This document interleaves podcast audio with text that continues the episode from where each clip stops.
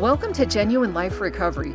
We're here to help you and your loved ones overcome addictions and other addiction related mental health challenges. In this show, we dive into the physical, emotional, psychological, and spiritual aspects of addiction, mental health, recovery, family dynamics, codependency, and more. You can listen on your favorite app or at jodystevens.org. Genuine Life Recovery is made possible by great friends like Joshua's Heart in memory of Joshua Brent Moore, bringing hope, love, and awareness to those afflicted by addiction online at joshsheart.org and Jody Stevens Productions for commercial voiceover, narration, production, MC, and public speaking online at jodystevens.org.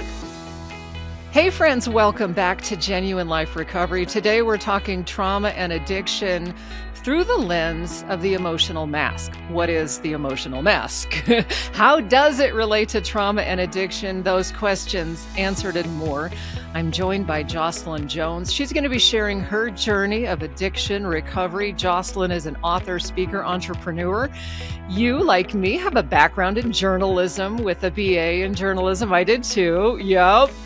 Um, also a couple master's degrees. Me too. When I got my second one, I was like, who does that? right? like, so I'm glad that, that you did because I thought I'm losing my mind, you know.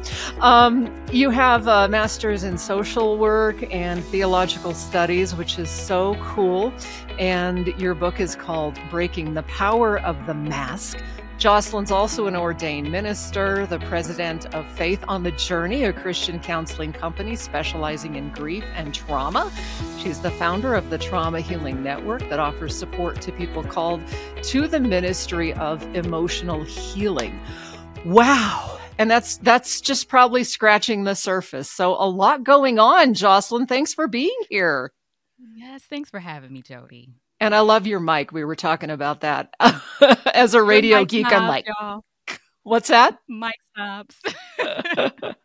uh, so, Jocelyn, where are you uh, located? Whereabouts in the world? I love how we can connect with people all over. Right. I'm in the Chicagoland area. Mm-hmm. So, maybe 10 minutes outside the border of Chicago. Wow. Okay. I've never been there. I'm in Reno, Nevada. visit. I know. Oh, don't visit right now though, because it's very cold. Oh, well, I grew up in Alaska, so I'm good.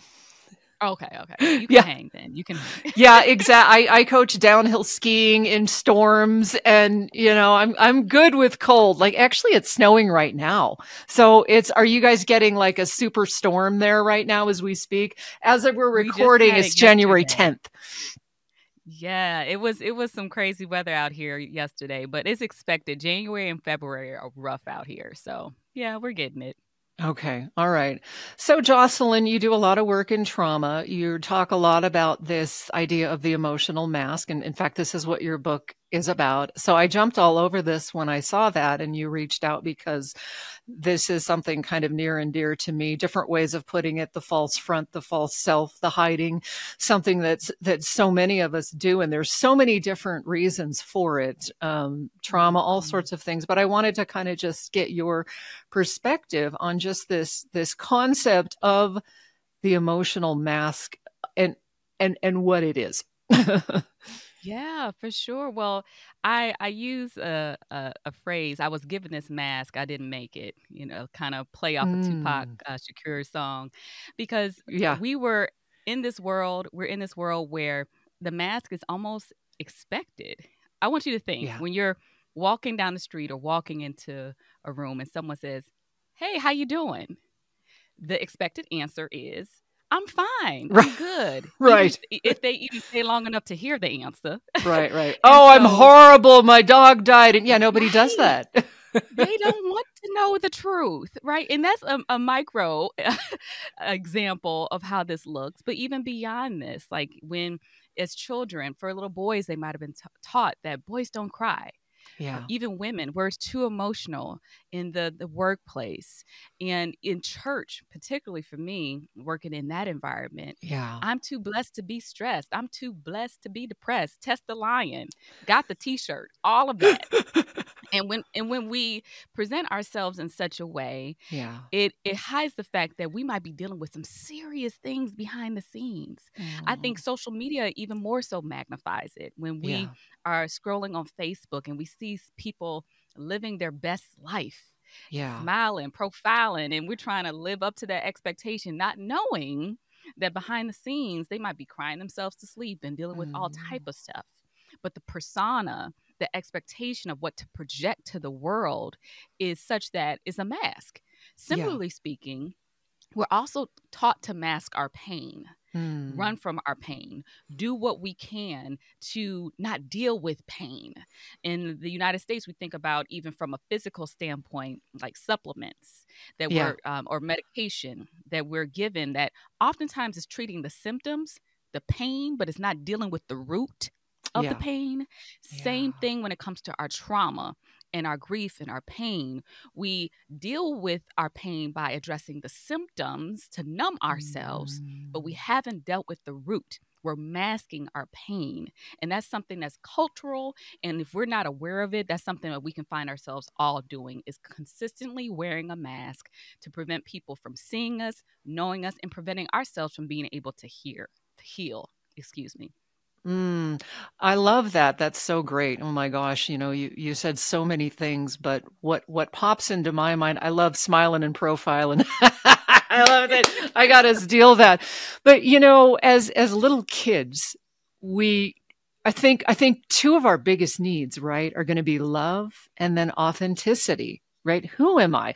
Who did God create me to be, right? And and I feel like so many kids we have to choose right? And we're going to choose mama's love or daddy's love. And if they expect us to be a certain way, we're going to fake it, right? And Mm, that's, and I think there's, mhm. there's, and maybe you could speak to this, but I think there's just different levels of that mask depending on the levels of how our, we were kind of told to shove that authentic person, you know? Yes, you're hitting on something, Jody. The mask shows up in different ways, right? So it could hmm be the people pleasing mask, the, or Mr. Mr. or Mrs. Nice mask. It could be the perfectionist mask. It could be the mask of strength. It could be uh, the joking mask. It could be so many different things that we can choose to do based on learned behavior from our past to show up a certain way because we've been conditioned to do so. And so, yes, uh, when we are taught that I, I'll get more affection, whether it's from our parents, whether it's from people around us, if I show up a certain way, then we can become accustomed to doing that. But if it's not authentic to how we're really feeling, and if we don't have a place that's safe for us to be honest about the fact that I'm actually depressed, I'm laughing at these jokes right now and I'm making you all laugh, but I'm hmm struggling. I'm even thinking about suicide, but no one Mm, knows that because right. I've mastered the art of joking, making people smile, being strong. So I can't let anybody see me sweat. But that is so, you get tired, Jody. That is a Yeah. lot of work to wear this mask all the time. Right, right. And I think a lot of it too is just, you know, it can be serious trauma or abuse. I'll have you speak on that. Or it can just be invalidation, right? I mean, for me Mm, growing up, there was a lot like my mom's father was an alcoholic and he was very abusive. And and so they were just young. They were like super immature. They didn't know how to deal with the emotions of children. So it was just very, there was some fighting and, and yelling. And my mom was very codependent. And there was like, you know, just stop, stop feeling that way. You've got everything you want. You're spoiled. Just, you know what I mean? Just don't feel that way. Or your father and I don't know why you feel that way. right? So you stop hmm feeling that way. I probably say this every show, but then you just, you kind of keep stuffing that. And I feel like our emotions are such, they're who we are. Right. Because if we woke up and we had hmm no emotions, we'd be robots. So if we can't, if we have to stuff those, and then who are we? Like we wouldn't even know who we are, right? Right. Oh, that is so real. And it causes us, especially when it comes to abuse, and like you said, it doesn't have to be the extreme of abuse, but just invalidation. We start Right. questioning that inner voice. We start saying, like, Yeah. wait, i- i- is this right? Is this feeling legit? Or is this, am I over exaggerating? And that inner voice is so important to us mm-hmm. being real. But we can become that chameleon. I mean, I know personally yeah. about being a chameleon in certain environments. And it wasn't until recently that I started questioning, like, why is it that you laugh at jokes that are racist or not fun or offensive? Why is it yeah. that you feel like your voice you have to hide your voice in certain environments because you're afraid of not belonging. Where is that root from? Now, that's a whole story. I don't know if you want to go there, but I, I do. do think that we have to. Okay, yeah, yeah. I mean, for me, but I like. You. I want to say. I want to say uh, what you said is is it's so key because you're just stuffing this integral part of yourself because it was shamed as a as an as a little mm. child and like for me be, being so codependent i thought standing up to my boss saying no like that i would literally die and i think people don't understand that like that i would be destroyed like that i i don't have a voice. And i think people that have that have choices that were raised differently they don't understand that. They're like well just say no. Yes. and you're like no i'll die. Particularly really kids like with like narcissistic that. parents they yeah. So so um yeah so talk to me about just kind of share your story of you said you had some trauma in your 20s and then it sounds like that moved into an addiction for you because if you're not dealing with yeah. it you're, you're going to turn to you're going to deal with it in some way right right exactly exactly yeah for me i experienced sexual trauma in my early 20s and Ooh, i cool. didn't deal with it didn't talk about it uh, my mom i know one day when i came home she knew something was off with me yeah. but I wasn't talking to her and I was just crying and crying and crying and finally she's like what is going on and and so I shared it with her but we didn't really talk about it again cuz I didn't want to talk mm-hmm. about it it was too painful and so. I continued to go through life by throwing myself into ministry throwing mm-hmm. myself into work keeping myself busy versus actually dealing with my pain and trauma that became my addiction and it was an acceptable addiction. It actually was affirmed promoted celebrated right i worked consistently at my church didn't have i slept i stayed overnight sometimes working oh my god And so it was just my life was work and it, it, it was two instances where i knew i had a problem. One in which I was driving home uh, from work and I was so tired. I could barely see, like, I was the road was becoming blurry. And I just mm-hmm. prayed, God, help me to get home so that I, you know, can make it safely to live to see another day. And I just parked my car in the garage and turned off the ignition and fell asleep in the car. Oh my because gosh. I was that exhausted. I couldn't even get upstairs to my house wow. because I was working that much. But the real kicker was when I had to go into the hospital because I was so stressed. Oh and my gosh. I couldn't I was couldn't feel I had a sensation in my left arm where I'm like, "Oh my god, am I having a stroke? What's going on? I'm not sure." Mm-hmm. And they're mm-hmm. running all these tests on me and I'm sitting here thinking, "Where's my laptop?" Jody. Jody for real. Wow. like, that's what that was where I was. That's the type of thing that, and that's not healthy. No. But when you don't want to deal with something, you you find ways to take your mind off of it. And so for me, it was work. It gave me um, validation. It gave me something to do. It kept my mind busy because silence can be so loud. And mm-hmm. when we want to avoid our inner thoughts in dealing with things, we find ways around it. And that was my addiction. Wow. And the thing with that being addicted to validation is that's a whole addiction in itself because we're mm. we're seeking that need for approval while stuffing the trauma. So for me I was an alcoholic and it was but once I took the booze away, just like once you take the workaholic away, you realize you're just a codependent. Like or call it whatever you want these codependent tendencies. So for me and maybe you can relate to this giving up that need for approval that was i mean that was like taking a needle from a junkie.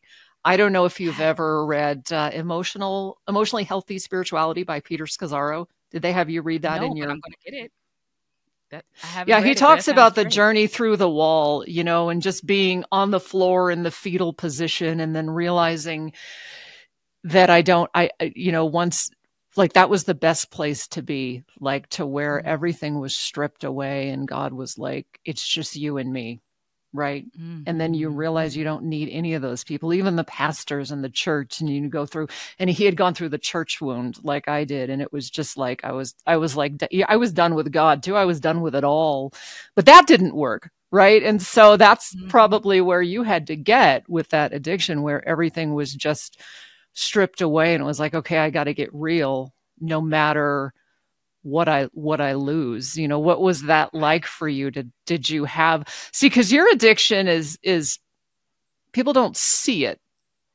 as as much. They affirm it. Yeah. It, but it's so yeah. unhealthy.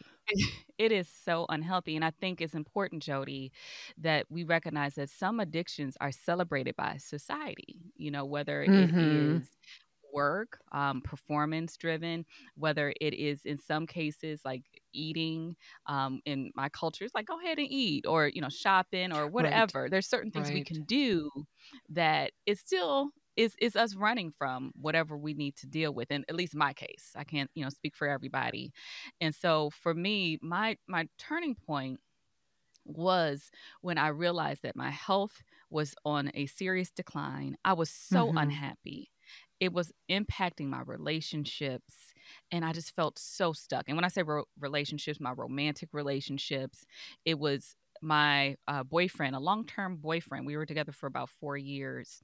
He said he never really knew me he never really got a chance mm. to know mm. Jocelyn because I was so guarded. I was consistently wearing my mask, a mask of performance, perfection. I was guarded where he could not get close to me because I wanted to protect myself. And that's because mm-hmm. I didn't deal with my trauma. And so after we broke up, that really shook me to my core. Yeah. And I realized, okay, I need to get some help. I really need to start dealing with my trauma. And so I started working with a counselor and mm-hmm. slowly peeling back the layers of what happened to me and even going all the way back to childhood and my people pleasing tendencies and not, you know being scared to voice my opinion and and after a while and I still am in counseling uh, mm-hmm. I I realized that this is actually not only about me in this healing journey, but I also want to help other people who experience trauma and grief and loss. Because for me, Jody, my work is personal because the devil stole my joy for 10 years. Mm. I had mm. so much shame. Yeah.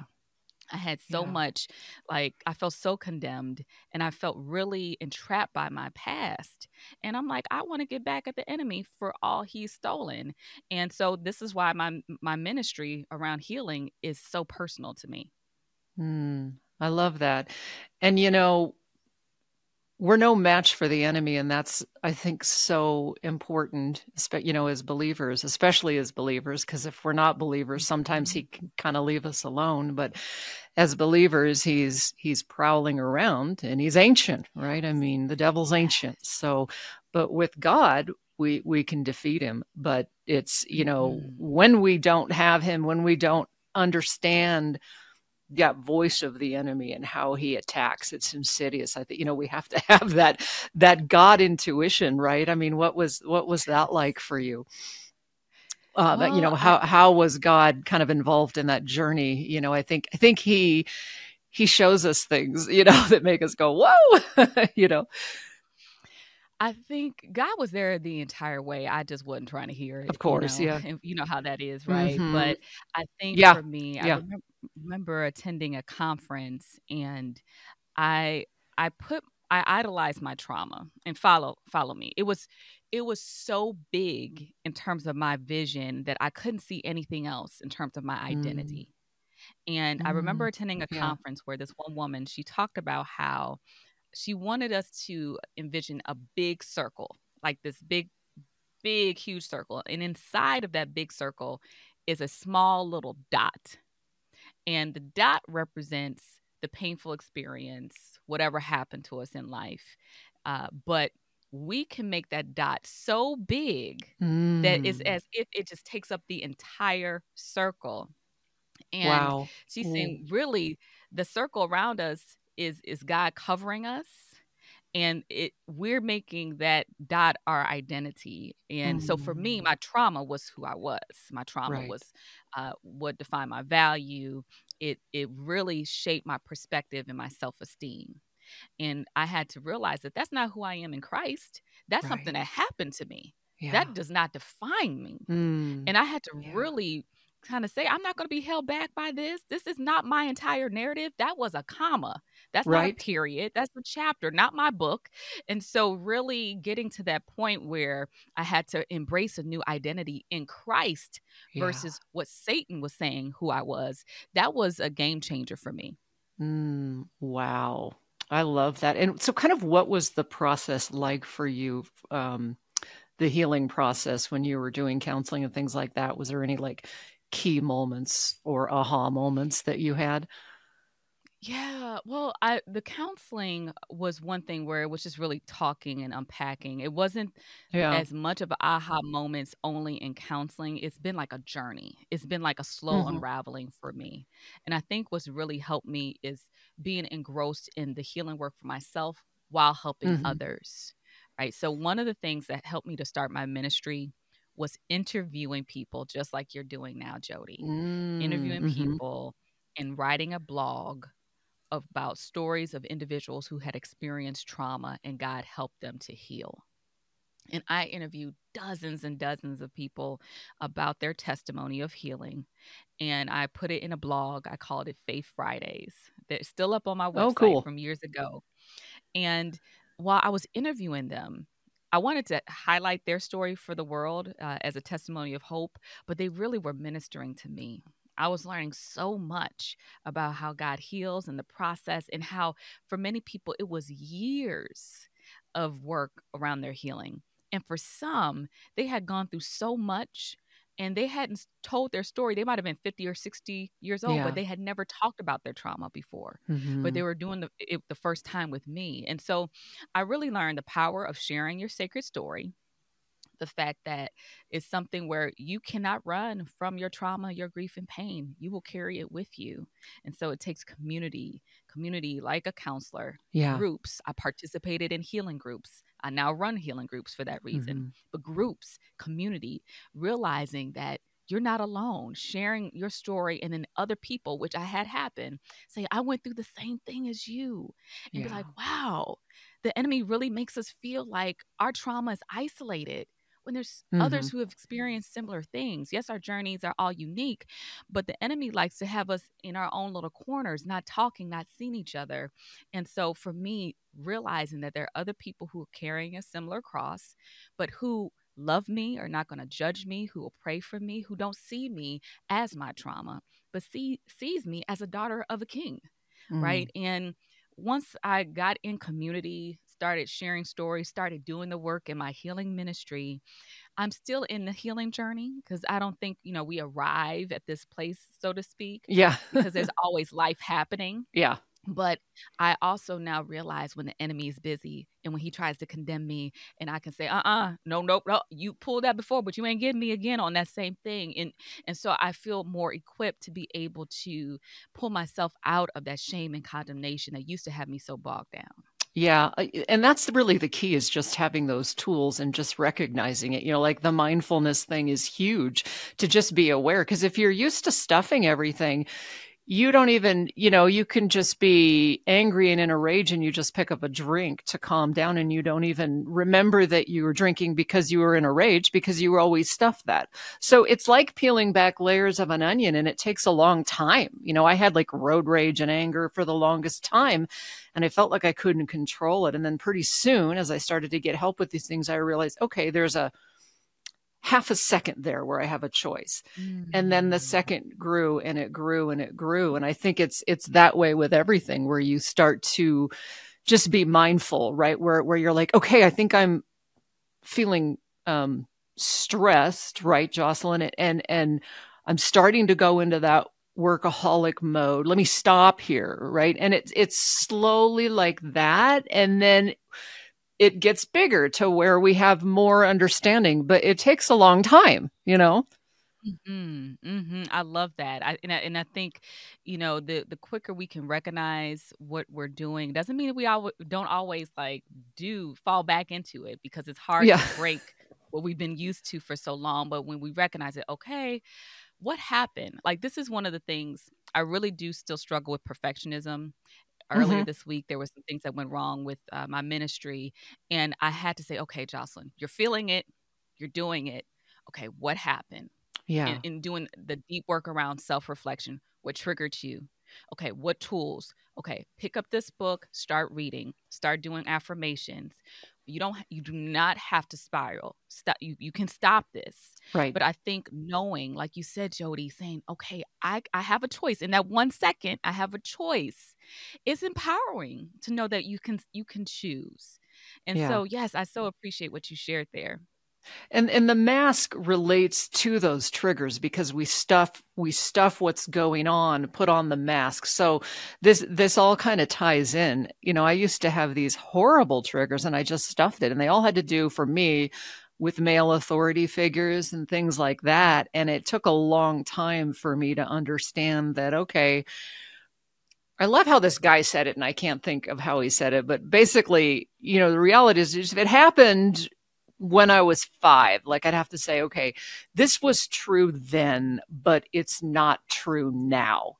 And that Mhm. that definitely you know takes some Mhm. time and that's where I think the enemy comes in. He wants us to fake it. He wants to be putting on that mask. He wants us to be shoving our emotions. He wants us to be to be in shame and not look at the truth of you know of what's really happening right? So maybe you know in your case somebody did something in the the ministry shocking and you know and you got triggered but then you could say okay well well this this is probably a normal part of ministry but it's hurting me because of something in the past that was true then but not necessarily true now right Yes, yes, yes, yes, yes. And and for me, and I'm speaking to anyone who is also a recovering perfectionist, I think um, for me, I struggle with accepting grace. Uh, You know, I have yeah such high expectations for myself.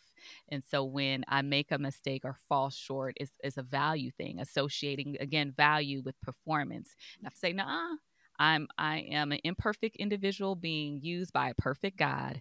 And it is okay. Did anybody die by this mistake? No. Is the world going to stop spinning? No. you know, and so right right talking to yourself is very important when you find yourself uh, in a situation like that.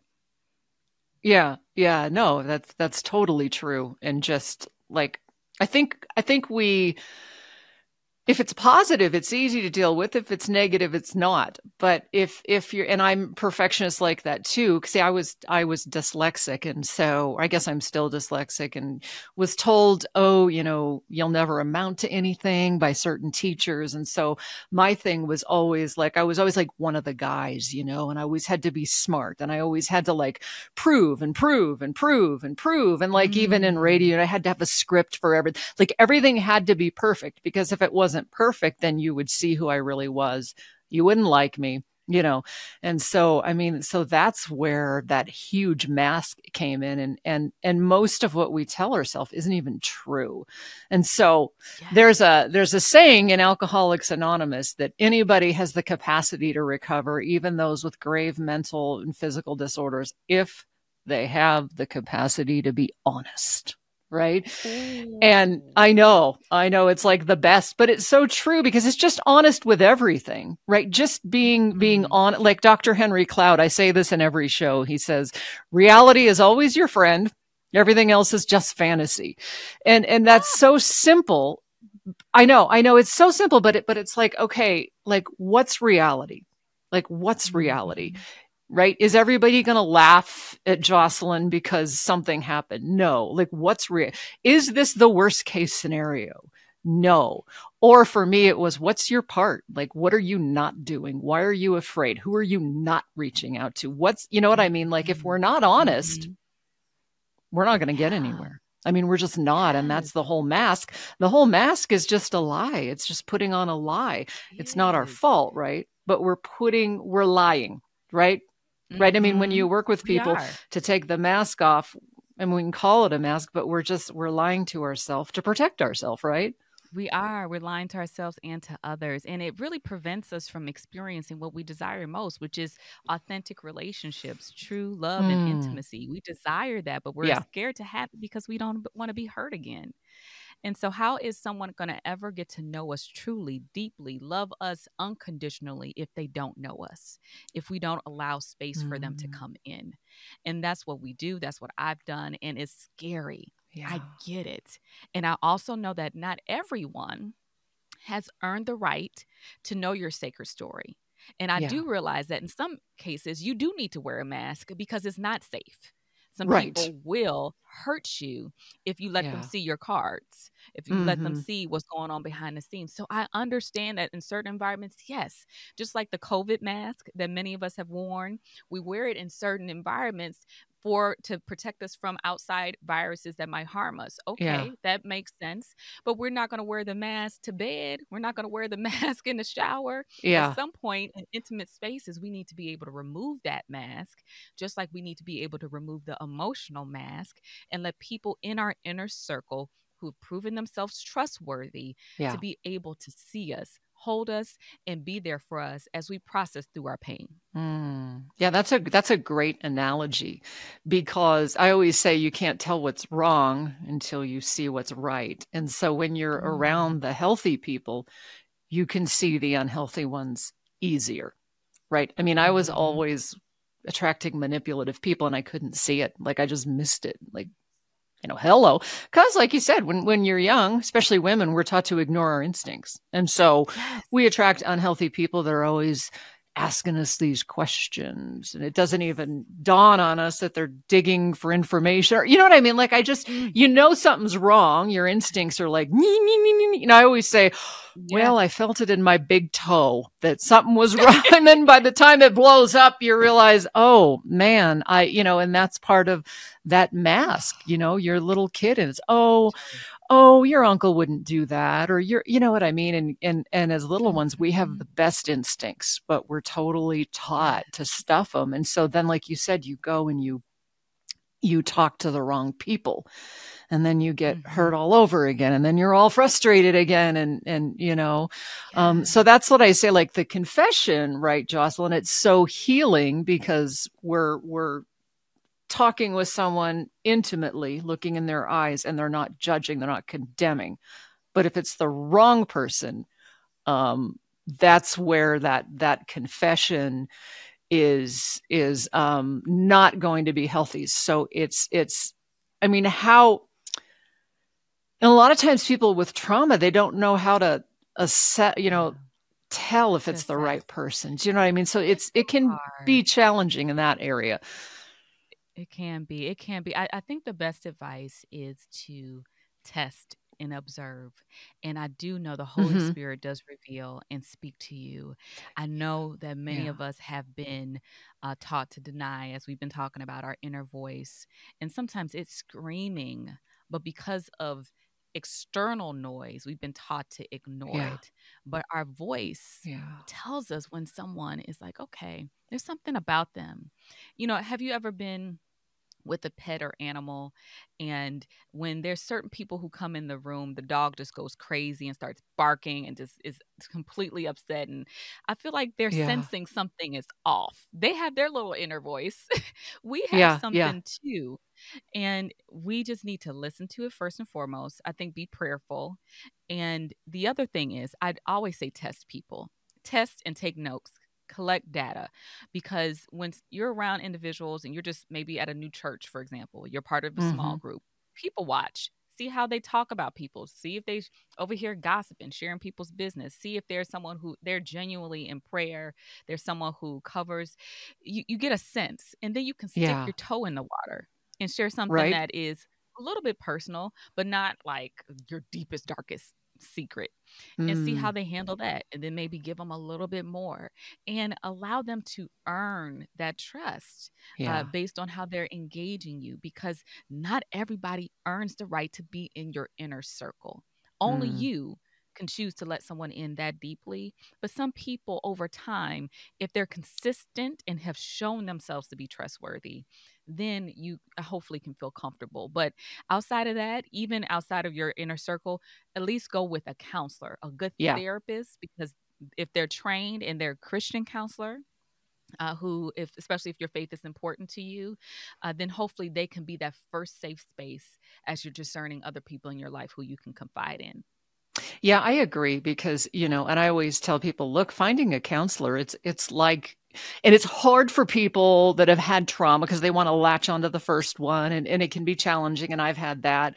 But it's like, you know what, it's like buying a lawnmower, you know, it's it's a it's a product. I mean, really if you're if you know, you have to find the right fit. And if the first one doesn't fit, like it's okay right and so i think i think mm-hmm. you're right and and a lot of people particularly in the church and this this is kind of a good thing to talk about um there can be this stigma around therapy like that it's somehow bad or that psychology is somehow bad and and the thing of it is is that regular therapists right the ones that aren't christians and christian therapists we're all trained the same way it's just that like mm-hmm. jocelyn myself we have a right what's called a biblical worldview where we're going to believe believe in God. We're going to believe that God has a, a purpose and a plan for your life. But most of the, I mean, there's some weird stuff, but most of the therapeutic techniques, you know, mindfulness and cognitive behavioral and all those things, they're, they're great. I mean, they're great tools, mm-hmm. you know? Mm-hmm. Um, so, I mean, have you noticed that in the church where you, you, you feel like you've kind of had to explain that a little bit? Oh, yes. There's definitely stigmas in the church. Let me tell you, Jodie, where it's kind of one of those things where it's like, you just need to pray more, bring it to the altar. Right.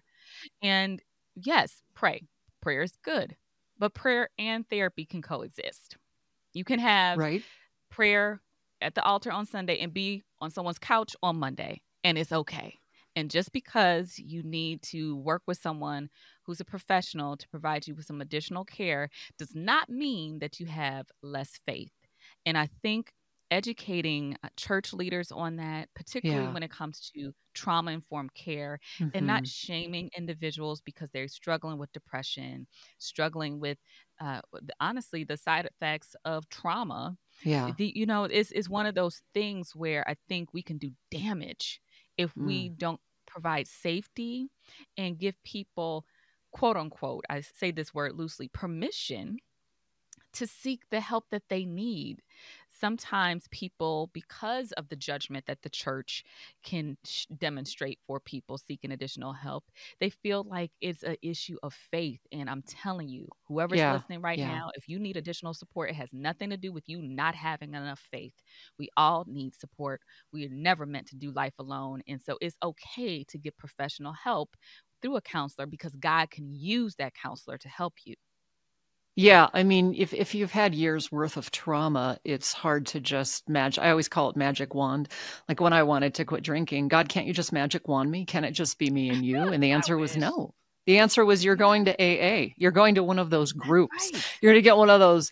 You're going to get have that accountability. You're going to do all this stuff that you you don't want to do. You know, I wish there was a magic mm-hmm. wand, but the Bible says that you know, we're in this earth and Satan was thrown to the earth. Why we inherited him, that's a that's a question for the Lord.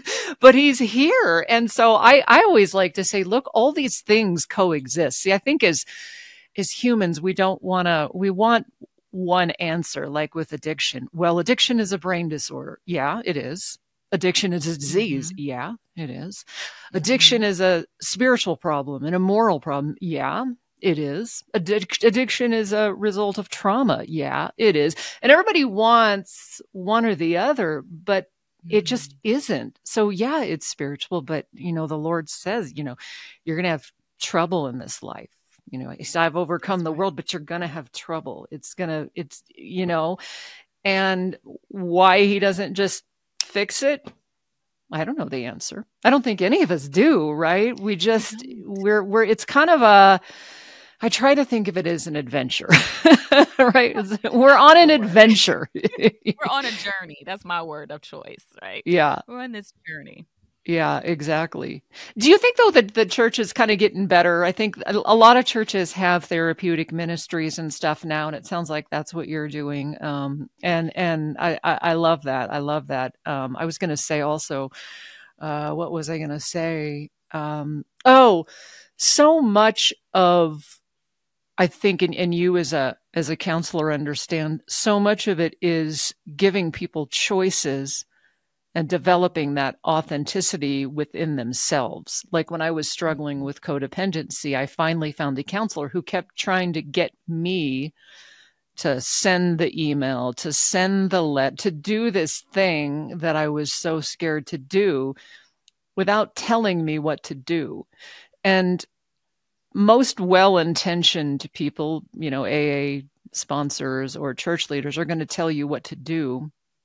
And that's just going to set you back because if you are wearing a mask and if you are a people pleaser that's not that's not helping develop your authenticity that's not helping take that mask off it's it's while they mean well most people don't have any other way than advice giving that keeps you from taking that mask off right kind of talk to me about that process you hit you hit it right on the head, Jodie. I think we cannot underestimate the importance of having agency and choice, particularly mm-hmm. when you are a trauma survivor, because if you've experienced mm. trauma, that's something that has been taken away from you your choice. Yeah. Uh, whether you were sexually assaulted, whether you were domestic violence survivor, whatever took place, it was like a car accident. You didn't have a choice there. It was a loss of control. Mm, yeah. And it's a feeling of helplessness and horror as a result of that. And so, one way in which we can begin to empower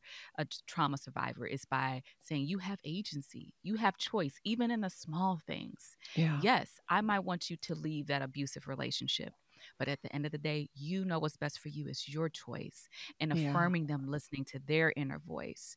And that's a process. And so I love that your counselor was doing that because on the flip side, if they do not if they try to tell you what to do yeah. and tell you what is right then that does feed into the opposite it feels like it's taking your choice away and you are being yeah. controlled it adds to the anxiety yeah. and and so that is something we can absolutely do to support those who survive trauma yeah and that's where having someone trained comes in because that's that's you know until you get training in that that's that's a completely mind-boggling concept and it used to right. drive me nuts i'm like why does these therapists not just tell me what to do and now that i have my addiction counseling ms i'm like oh I totally get it. I totally mm-hmm. get it. Yeah. You know, but it is natural to just advice give. I mean, that's just, yeah. you know, that's what we do. So, yeah, anyway, we try to fix well, things. Yeah, yeah, especially if if you know you you're very have the codependent tendencies, right? It's like it's like I can fix this, I can fix this, and that's where I think that serenity prayer comes in. God grant me the serenity to accept what I can't change because I can't I can't mm-hmm. really fix it. I can fix I can work on myself, but I can't, right? I can't fix anyone else we can try. Mm-hmm. I think the only way we can change other people is when we change ourselves, and then they might change right? Yes. We just don't know, but they might. That's it. That's it. We are we are not baby Jesus, and we cannot change people, but we can work yeah. on ourselves. Yeah. Spot on. Yeah, yeah. Um, well, thank you, Jocelyn, for sharing your journey of the, the workaholism. That's that's. Um, I haven't haven't actually had anyone on to talk about that, but that's such a big one in our world and our country today. So I appreciate you sharing that and how you overcame that. Um, talk to me or talk to people who are still struggling with maybe an addiction or trauma and some advice you would give to them. Sure. I just want to say that at the end of the day, remember, you are not your addiction. It doesn't mm, yeah. define who you are. It might be something that you're struggling with, but it has no merit on your value, especially your value to God you are not meant to go through this journey alone. And even if you fall and make mistakes and have a setback, you have the choice each and every day, even sometimes each and every second, to get back up, look up, ask God for help, reach out your hands, and get the support you need because God has great things in store for you. And so don't give up. Yeah. Yes, I love that. Don't give up. Tell people about your book, your work, your ministry, and how they can get in contact with you. Sure. So, my book is called Breaking the Power of the Mask, and it essentially talks about how we wear emotional masks to hide our pain, run from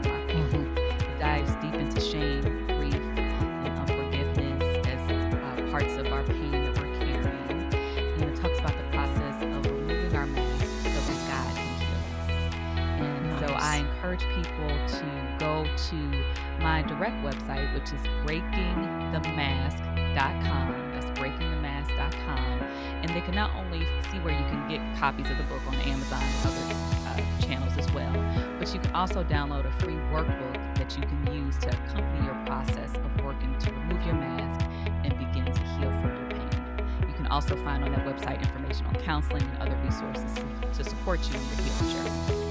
I love that. Thank you. That's that's great. So if you read the book, it's gonna it's gonna hit on what we've talked about, but digging a lot deeper into that stuff. So, Jocelyn, I love this. I love our conversation. Thank you so much for being here. Thank you so much, friends, for listening to Genuine Life Recovery, playing on your favorite app or on my website at jodiestevens.org. It's J O D I E S T E V E N S, jodiestevens.org. There you can check out my podcast, blog, recovery coaching info, speaking, and more. Check it out.